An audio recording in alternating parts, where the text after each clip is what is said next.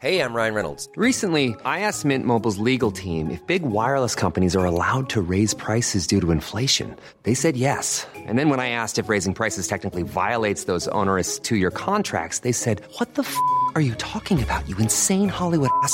F- So to recap, we're cutting the price of Mint Unlimited from $30 a month to just $15 a month. Give it a try at mintmobile.com slash switch. $45 upfront for three months plus taxes and fees. Promo rate for new customers for limited time. Unlimited more than 40 gigabytes per month. Slows. Full terms at mintmobile.com. So, did you guys see the photo last night of uh, Trump and uh, Romney and Reince Priebus at Jean Georges having dinner? Oh, and the the look on uh, on Romney's face was precious. The look on Trump's face was precious. It said a lot. One one of them seemed to be enjoying himself yes, more than the other. quite a lot. But I, I think my favorite. How's that crow taste? yeah, right. was it elegantly arranged? Eat up. I, I think my favorite part, other than the pool reporting what each of them ate for What, dinner, what did they eat? Crow, D- divers scallops apparently, diver crow. um, and and some other elegant goodies. But I think my favorite meme generated by that photo, which generated many memes last night, was um, from the wonderful Twitter account at Pour Me Coffee, Oh yeah. which superimposed that photo with two photos from Twin Peaks. Of Bob the Evil Spirit. I saw one where somebody had, had compiled it with the Chris Christie photo and the Ted Cruz on the phone, saying uh. they were going to make it a coffee table book of just like people who had uh. realized they'd sold their soul to Donald Trump. Hello and welcome to Rational Security, the Who Wants to Be a Secretary of State edition.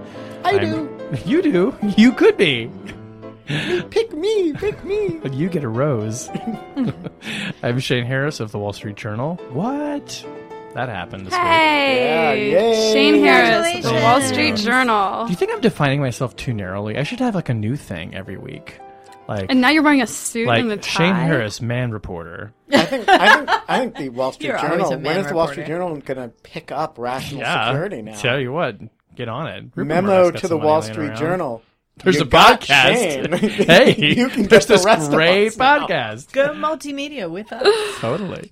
Uh, we are here in the Jungle Studio with you here, my friends, Tamara Kaufman Wittes, Ben Wittes, and Susan Hennessey. Hi, guys. Hi. Hey, Uh, it, it is humid in here. We It did note is that. actually. we're going to hot. actually add a humidifier to the Jungle Studio to make it more jungly. Yeah, it feels pretty jungly. Uh, and it's like a jungle out there, too, so how appropriate. Uh, this week on the podcast, President elect Trump is zeroing in on a nominee for Secretary of State. Who will be voted off the island? Only he knows the finalists. Election recounts begin amid fears of computer hacking, and in San Francisco, hackers hold the municipal railway system hostage, uh, plus object lessons. Um, let's start with that dinner uh, at Jean Georges in not in Trump Tower, right? It was one of the other Trump Tower properties, uh, where Mitt Romney sat down with Reince Priebus and Donald Trump presumably to talk about actually becoming Secretary of State. Although, wouldn't it just be like Trump to have him to dinner and be like, "Listen, I know I brought you out of here. I'm never giving you this fucking job ever." I think that would be very like Donald. Some people think do. it's a head fake. Adam Schiff, the uh, vice chair, uh, sorry, ranking member of the House Intel Committee, has said publicly he thinks this is a head fake. Romney will never be Secretary of State.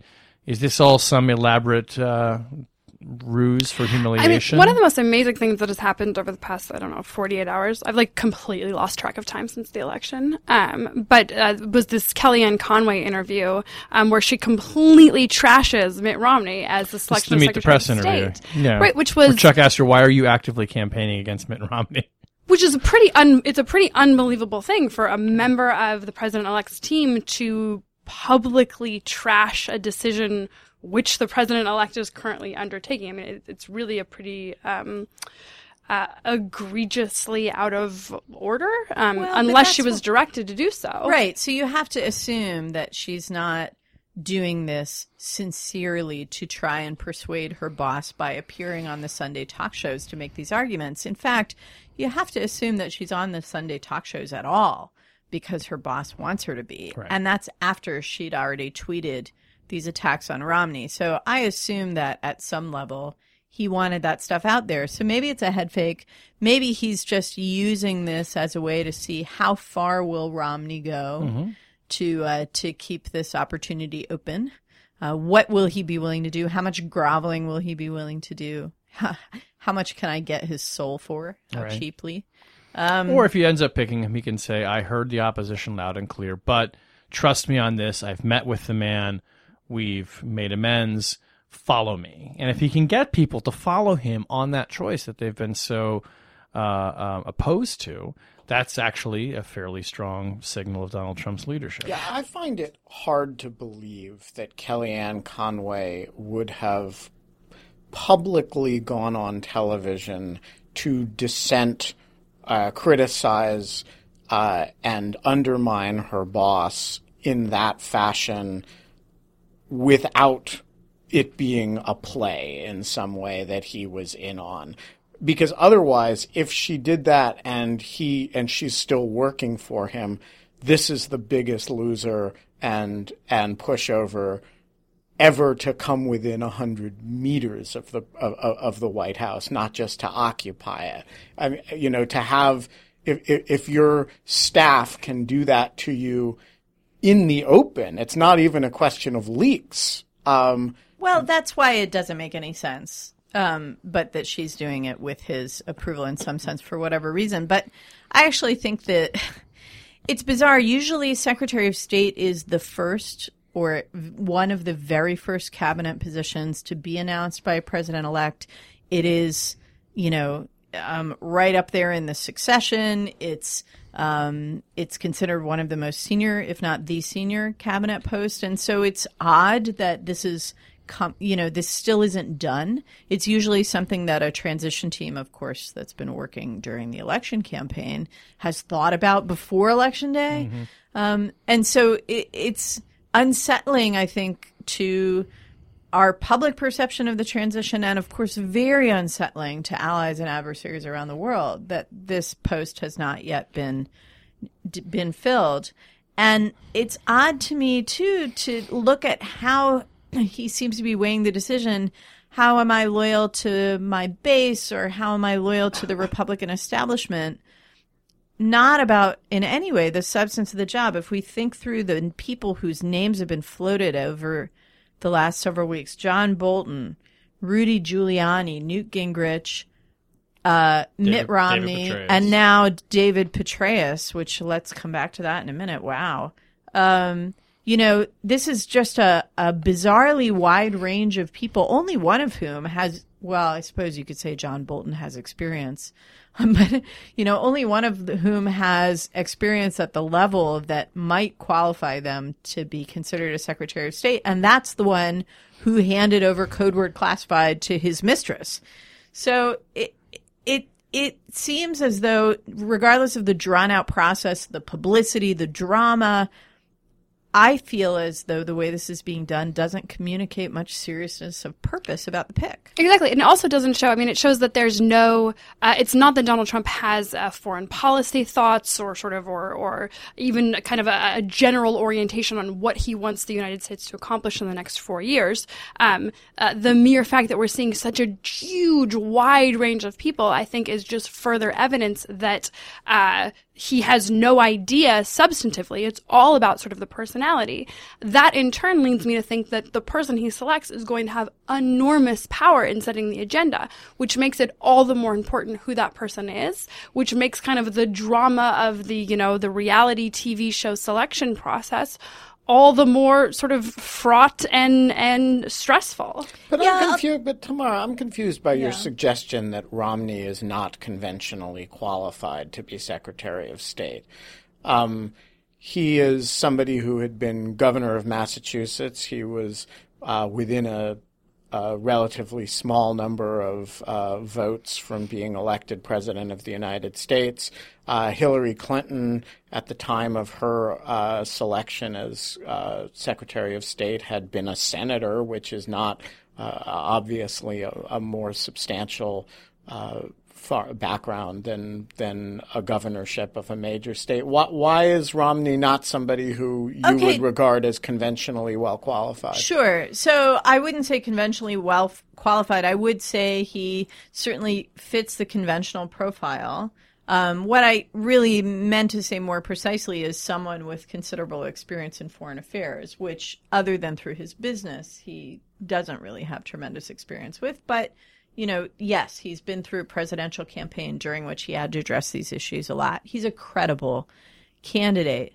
But, you know, thinking about your point, Susan, President Obama chose Hillary Clinton, who had very different instincts and preferences and attitudes on foreign affairs from his expressed preferences to be his Secretary of State.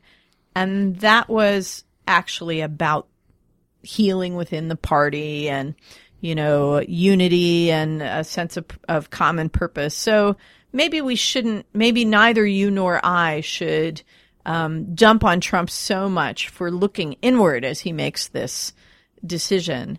I, I do think, though, I, I mean, the, the fact that Romney and Petraeus got floated after these other names maybe is a recognition of the fact that the first set of names came across as ludicrous. So I, I have a I have a question about Petraeus. I'm going to read an excerpt from a transcript of actually uh, the FBI director testifying at the Hillary Clinton email hearing.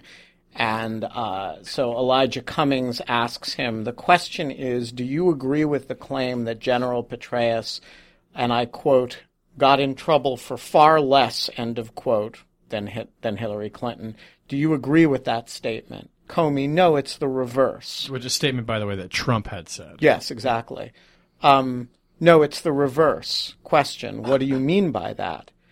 Uh, Comey, his conduct to me illustrates the categories of behavior that mark the prosecutions that are actually brought. Clearly intentional conduct, knew what he was doing was a violation of the law, huge amounts of information that even if you couldn't prove he knew it, it raises the inference that he did it, an effort to obstruct justice, that that combination of things makes it worthy of a prosecution. Sitting here today, do you stand by the FBI's recommendation to prosecute General Petraeus? Oh, yeah. And do you stand by the FBI's recommendation not to, uh, to proceed uh, against Hillary Clinton? Yes. No, I mean, I, I do think that this question of uh, Petraeus's name is is really significant. Um, so first of all, the good. Um, he does have foreign policy experience. He's a sane person. Um, he's led complex organizations in the past. Uh, he has, for the most part, served his country honorably and with distinction, uh, with a rather large asterisk. Um, so that's sort of in the category of when we're looking at names like Rudy Giuliani and Gingrich and John Bolton, Petraeus seems like a good option. However, um, because of the precise uh, uh, facts that Comey offers, um, it's it's pretty unbelievable, right? That Trump's uh, most sort of uh, powerful, strident, consistent mark against Hillary Clinton was this misuse of classified information. She couldn't be trusted. For him to honestly even even float Petraeus, much less actually select him, it comes across as sort of not just a slap in the face, but sort of a, a wink, wink. I never meant it. I don't actually care about any of this stuff. Uh, that paired with uh, a new revelation that apparently General Flynn had installed, uh, had secretly installed an internet connection in his office at the Pentagon, uh, which was against the rules, an unbelievable violation of security protocol. I, I can't think of anything beyond actual espionage that I have ever heard of as a more significant breach. Uh, the idea that now he's building this team of just really, really egregious security violations, uh, it's unbelievable, right? And, and and seeing his team not even really try and tie themselves in knots to defend it, but just to kind of say, oh well, we didn't really care about that stuff after all. That's I, I I'm genuinely sort of um, curious why there hasn't been more outrage or efforts to even sort of defend this choice uh, from his team? Well, so well, it's first of all, it's not a choice. It's just a name that's been floated. It's a meeting that's been held. And so they don't have to defend anything, which is the great advantage of stringing this process out this way is they can float trial balloons ad nauseum without having to defend a thing. It, and it's sort of a, a pattern of lack of accountability in the way they do business. It's, I think it's quite deliberate. Um, but the other thing is that I don't think that kind of hypocrisy will upset the base constituency or the party establishment at all because after all it was all a means to an end and they won I also think that the uh, the backlash to this stuff is, um, I, I think it may be storing up a little bit. So the thing about Flynn is that he doesn't have to go through Senate confirmation. Now, if that allegation, which is an allegation that he seems to have made against himself uh, about installing that uh, thing, but if that's true, it will emerge in the FBI's background check uh, that will then be submitted actually to the president. Uh, and Who can either accept or ignore the right, recommendation? He so- has a clearance already. So, right. Well, the question is, you know, uh, th- there, there's a really interesting question. You, you you have to do you have to have a clear you know an additional clearance uh, uh, investigation as part of White House service, right? So he's going to have to have that done. That information goes to the White House. Interesting question. What happens if there's really disparaging material in there, like, say, an egregious security violation of the type that he described? And the it'll pres- leak is what will happen and well, so first of all, is it disclosable to Congress if the president chooses to ignore it? Um, is it, you know, what happens to those? But the second issue with respect to somebody like Petraeus is, um, you know, that report in the case of somebody who gets Senate confirmation goes to Congress. And it legitimately becomes the basis for all kinds of questions in a confirmation setting. And we all know that the facts that uh, Petraeus pled to uh, or agreed to in his uh, plea deal were much more egregious than the list of uh, crimes that he pled to. Uh, he was allowed to plead to something quite light over the FBI's objections uh, because Eric Holder decided to cut him a break. And, you know, the question of whether a lot of individual senators are willing to do that is a very different question, particularly when that FBI file shows up in their laps. And so I, I think there's a, you know, the, the where's the outrage question is partly being held because of what Tamara says, which is, you know, hey, right now it's just a name they're floating. Um, it's not a Senate confirmation package yet, and partly in the case of General Flynn because uh, because there is no Senate confirmation. But I think that stuff does get stored up eventually, you know, and eventually those chickens do come home to roost. So I think the one thing about the Senate confirmation issue is that because we have seen and are likely to see so many ridiculous names, uh, the Senate is going to have to conserve their fire, um, especially Republican-controlled Senate. Um, they are not going to be able to muster the strength to not confirm more than one or two people.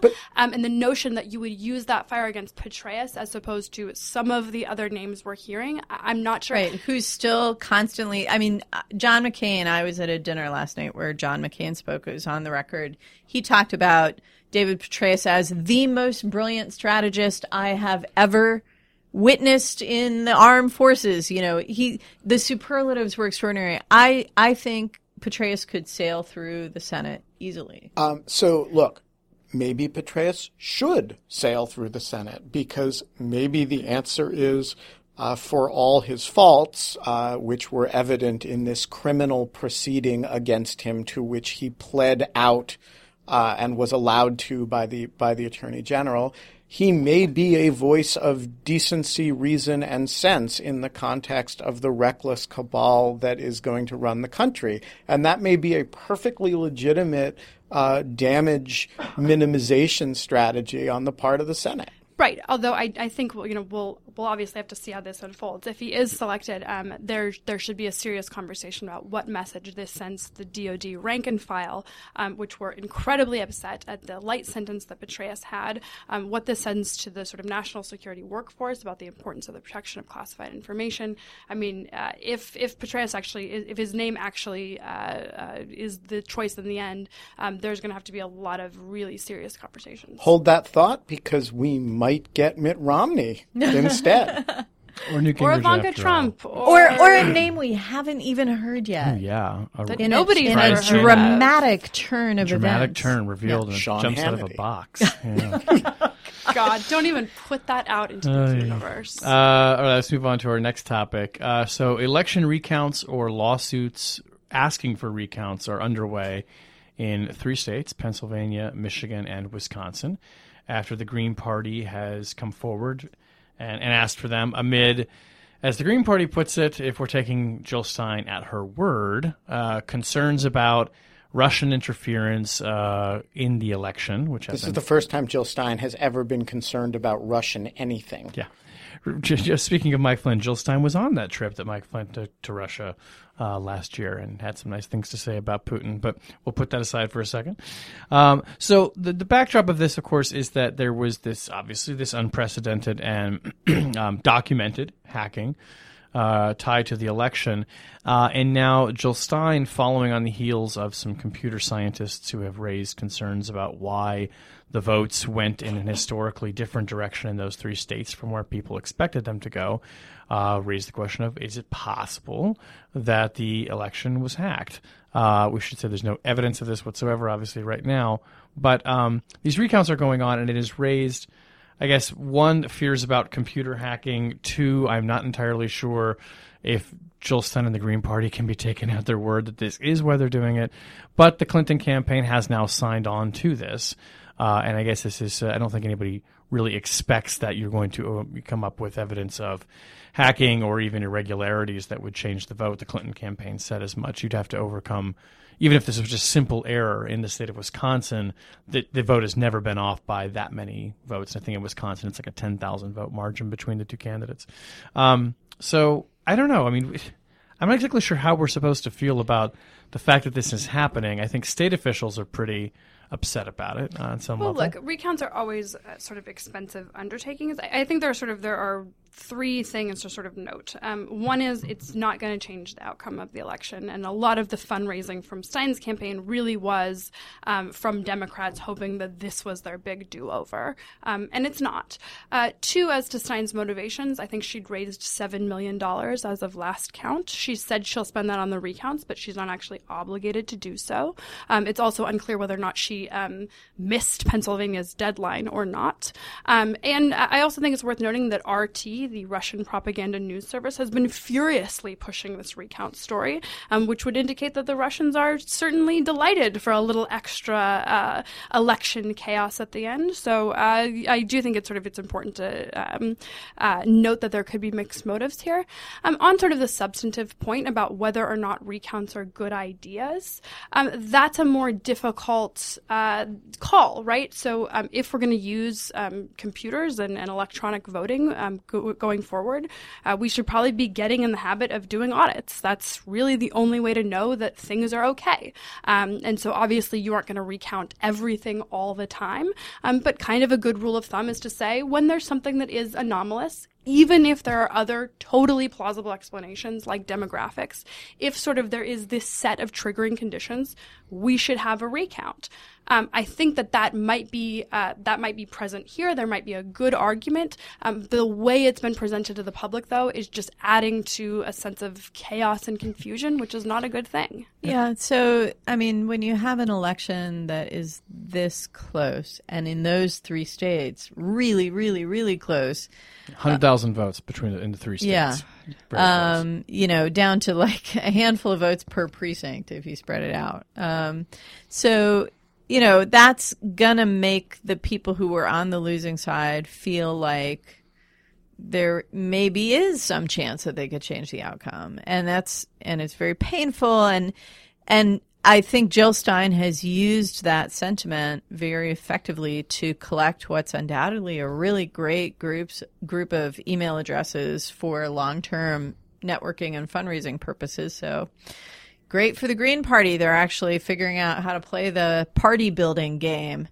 Um, but you know, I I think What's odd here is if you compare this to 2000, in 2000 we had a candidate who ultimately ended up being the loser who did not concede until recounts were finished. Here we have a candidate who conceded right away.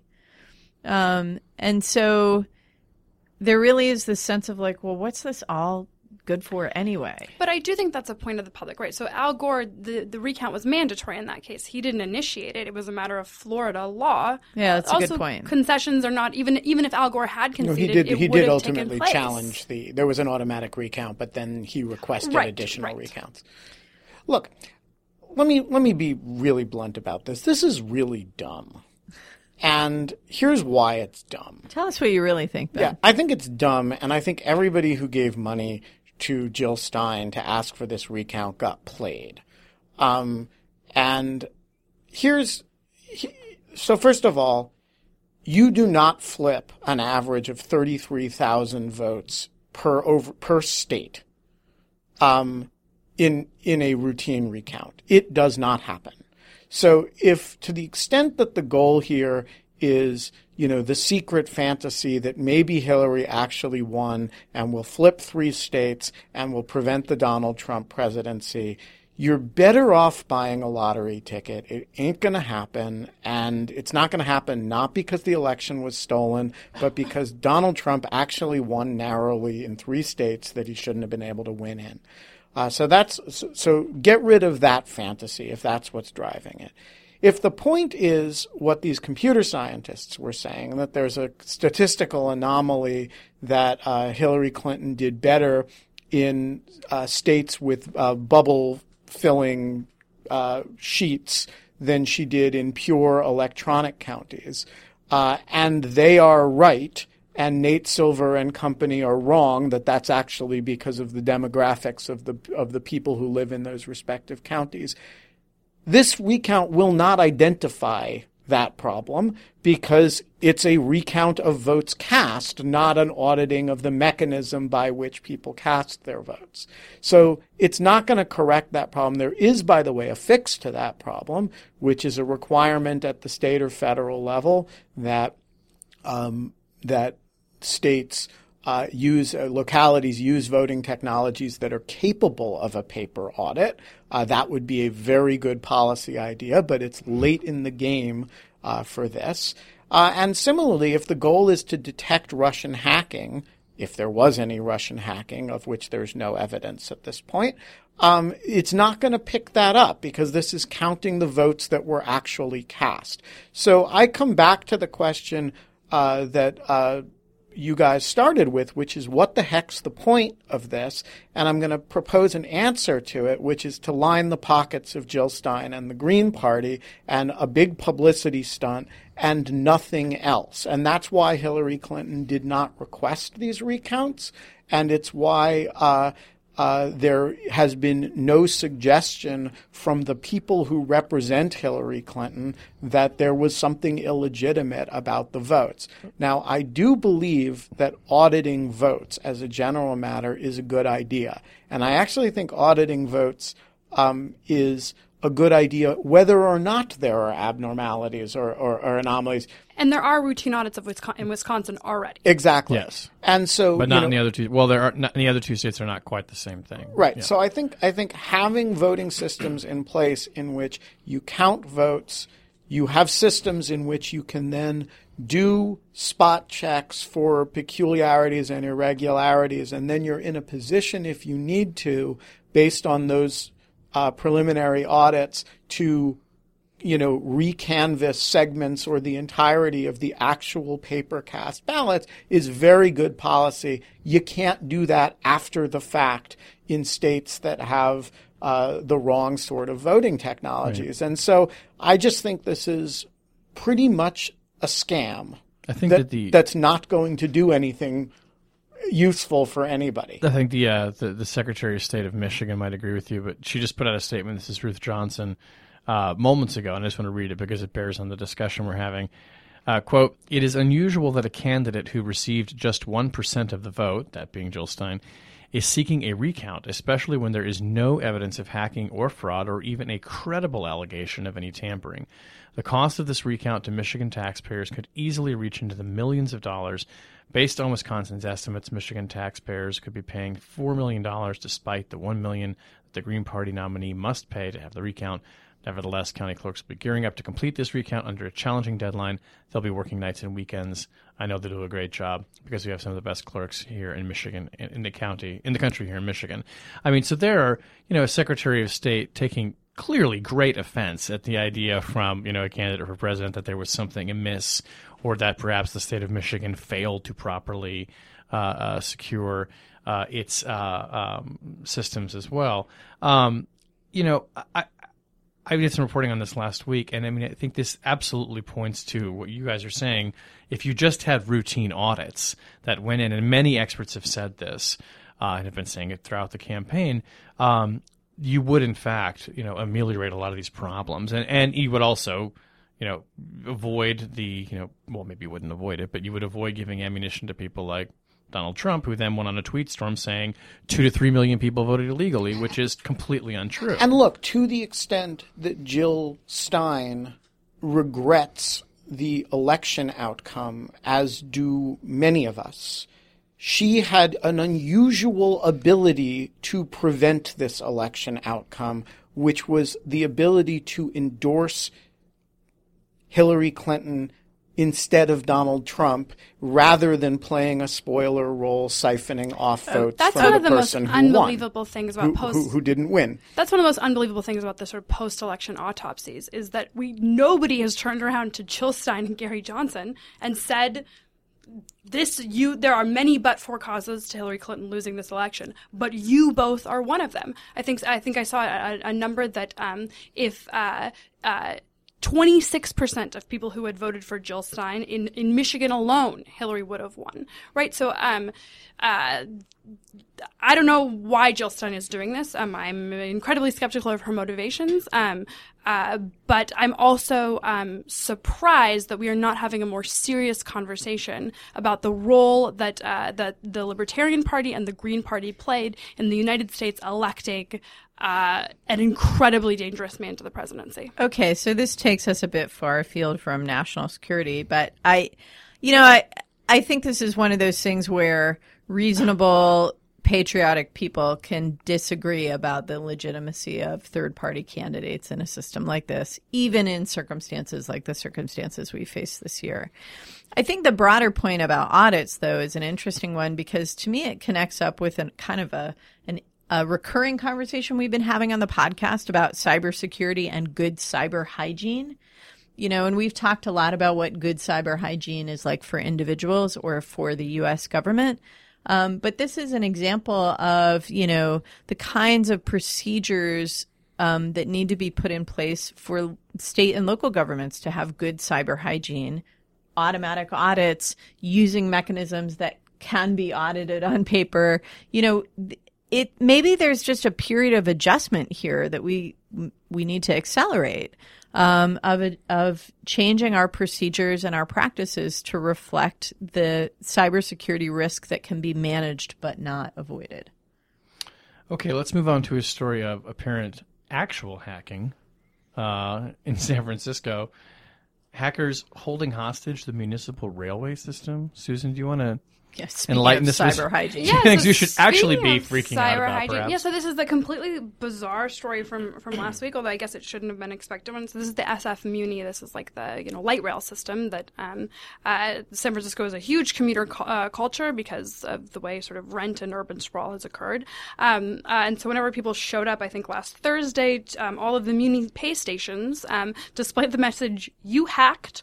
All data encrypted, contact for key, and then it gives a little uh, uh, email address where you can contact. So You be essentially, hacked? Uh, just you hacked. It You was, it's a new variation on you be Very hacked. succinct. Um, exactly. The email address was in Belarus. So look, um, this is uh, essentially some form of ransomware. Um, so uh, it actually turns out that um, uh, Muni was able to clean their systems without paying the ransom in the past few days. Um, but but actually, the only way that they were able to respond to this was actually just to open the gates and let everybody ride the uh, the light rail for free. Right. This three or four days of sort of free commuter service. Um, this is actually a really really significant cybersecurity event. It's been um, buried on sort of you know among the transition headlines. Um, Trump que- keeps tweeting things. Right. I mean, look, there's been um, there was one other instance of. Uh, earlier this year, of a large medical center, um, all of its files were um, uh, were ransomware. That was sort of wake up call number one. Police department in Maine as well. Okay. Um, uh, so apparently two. Um, you know, but there's there's been a few sort of limited um, uh, examples of, of really serious manifestations of this problem. Um, now we're seeing one that um, likely lost the city of San Francisco millions and millions of dollars over you know a two or three day period. Uh, it could have been a lot worse, right? It could have been a feature that encrypted the control system so that the, trains couldn't run. This would cause, you know, uh, massive chaos, traffic. I mean, sort of you can you can hardly imagine what sort of the results would be. Um, uh, we are reaching a point of cybersecurity crisis. Um, uh, one of the most interesting things to watch during the transition is we haven't seen anybody sort of in that cyber space. Um, so one of the things that um, has emerged, uh, some consensus has been building around uh, a, a primary way that sort of the cybersecurity problem is going to be addressed moving forward um, is uh, bulking up FTC regulatory authority. That there's going to be regulatory authority to require um, people who manufacture, uh, you know, Muni train payment systems and your phone and your toaster and Internet of Things and all these different things um, to come within a set of regulations to require that they think more about security. Um, uh, we have a president who's run on a who has ran on a, an anti-regulation platform. Um, uh, sort of the future of the FTC, I, I think, is broadly in question. Um, at the same time, we're seeing really, really ser- serious manifestations of the problem. Uh, what now? This seems to me too. I mean, this lands squarely in the lap of the next Homeland Security Secretary, right? I mean, who, You who- would hope. who is going to be not to get back to the transition issues, but Well, actually, really sure. Donald Anybody Trump has want to be Homeland indicated. Right, so Donald I'll Trump do has it. actually indicated that he wants DoD to be responsible for critical infrastructure. Um, whether or not this falls, I, I think that this would, uh, you know, fairly fall within the existing definitions. He's actually talked about wanting to move all of these responsibilities to DoD, which is a very strange suggestion, potentially in violation of the Posse Comitatus Act and others. Yeah. Um, so, to the extent he has shown thinking about this, it's not been encouraging He seems to think that generals are the answer to just about every problem because um, they know what- less than him. because they know less than him. But- but but- but, sorry, go ahead. no, but setting that aside, I mean, it's it, we we talked uh, when we were talking about the Internet of Things a few weeks ago. We talked about you know the different incentives um, that you can set up if you get put the government more in front in trying to get the you know get private sector to deal with these issues or not. Um, and this is a like a weird intersection because these are private sector companies that are producing technology for local government in this case. Um, you know, whether it's a police department or uh, or a commuter train. Um, and so here it seems to me yeah, regulation is one way to deal with it, but the local government can also just insist on cybersecurity in its tender, you know, in its bid for tenders. in a city like San Francisco, you would think that would be pretty in the forefront. Yeah, I I mean, mean, look, it's a lot kinda like stuff- Texas and textbooks, right? Like a lot of this stuff runs on legacy systems. It's it's expensive. It's expensive to update, and uh, you know I, I- I do think that it's um, uh, yes, sort of some ground level uh, responsibilities, city level, state level. Um, but whenever you have this large of a problem with this kind of potential impact, Yeah. typically we expect the federal government to step in and and protect people. I just want to say that if the ransomware guys only went after the fare systems rather than, you know, positive c- train control computer systems, uh, and there was no question of trains going the wrong direction or at the wrong speed, or um, uh, we should all count ourselves pretty lucky. Yeah, that's right. Right, and unfortunately, that might, um, well, it'll it'll cost taxpayers in the end because that's the way these things. Either if it's having to pay the ransom or the loss of the fares, it, it'll get transferred to taxpayers. But you know, people got to ride the Muni free for three days. That seemed like a good time. And I am fascinated by. I mean, I agree with you. This is a story that I would have thought, and I should to some degree blame myself in this, would have gotten more attention from the national press.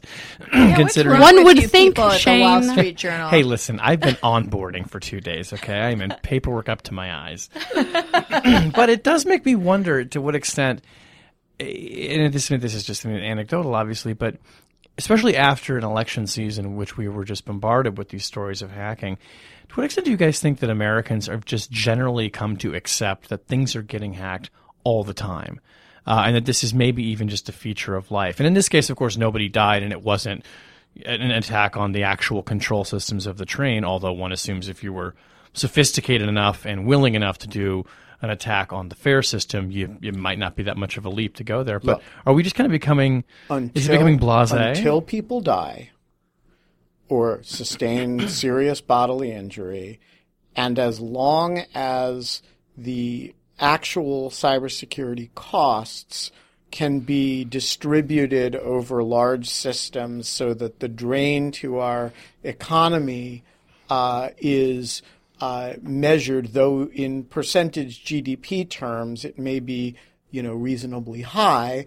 Uh, it's not your bank account being drained, right? It's not any ba- given bank being uh, driven out of business. As long as the costs are, are distributed and they're measured in dollars, not in lives or, or, or you know, missing children or something, uh, we are going to keep our heads firmly in the sand about this, and we're going to pay what amounts to a significant tax um, uh, for. Uh, you can call it a convenience tax, uh, but it's a tax that you pay for convenience in the form of bad cybersecurity. And that's just a policy decision we've made as a society. It's a bad one.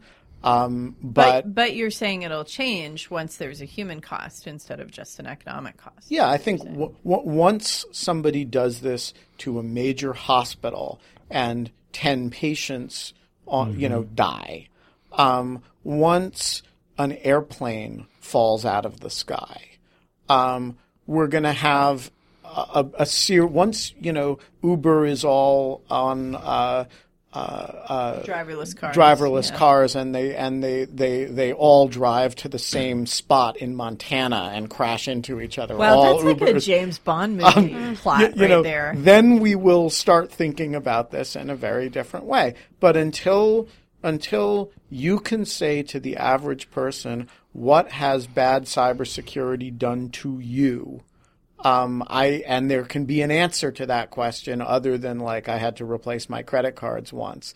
Um, I think that will we're gonna we're gonna stay in denial about You know, this. it's interesting though when we talk about homeland security and counterterrorism, we talk often about resilience or the relative lack of resilience in American society. The fact that Americans get extremely unhappy or upset or worried about the prospect of terrorism, and and in response to any attack, there's a really um, hyped public reaction. And yet, in this instance, which it's not terrorism in the sense that it's not driven by a political motive, it's mischief. But um, but there you you have the opposite. You have this sort of blasé reaction, and so I wonder if there's some lessons from this that maybe we can apply to that. Why is it that people respond this way?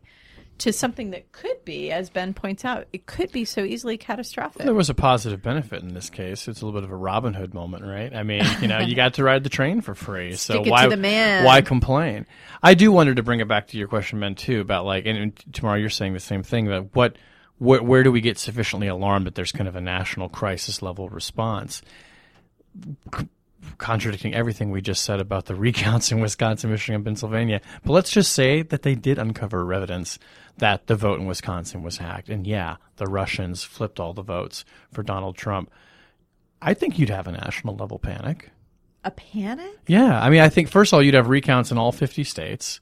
There would be demands, there would be questions about the integrity Yeah, so of the for- process. for- like something like that, lives wouldn't be at stake. But and granted, the Russians did interfere with the election, but if it was something tangible, as in cause and effect, that might inspire. Look, so the problem is, is that it's there will be reactionary responses to things, right? Um, you know, something like the election, then there'll be a response on election. Like the Dyn hack, there'll be something on on sort of IoT. We're, we're in a very reactionary place. The problem is, I, I think Ben is right. Um, we don't really get serious about this until there is a serious crisis. Uh, the problem is, by then, it's going to be too late to do anything about it. And that space between things people instinctually care about and the things that people need to care about in order to be safe and prosperous, uh, usually that gap is closed by good governance. Getting people from what they think is in their interest to the place that's actually in their interest. Um, it's why uh, having a good, strong, smart, sensible government is a really, really important thing. Um, maybe states will step up. Uh, We're looking at you, San Francisco. come on, guys. Lead the way. Uh, or let's move on to object lessons. Um, I'm going to do one real quick. Mine's it's my my objects. Well, the object itself is not kind of lame, but I'm lame for coming late to this.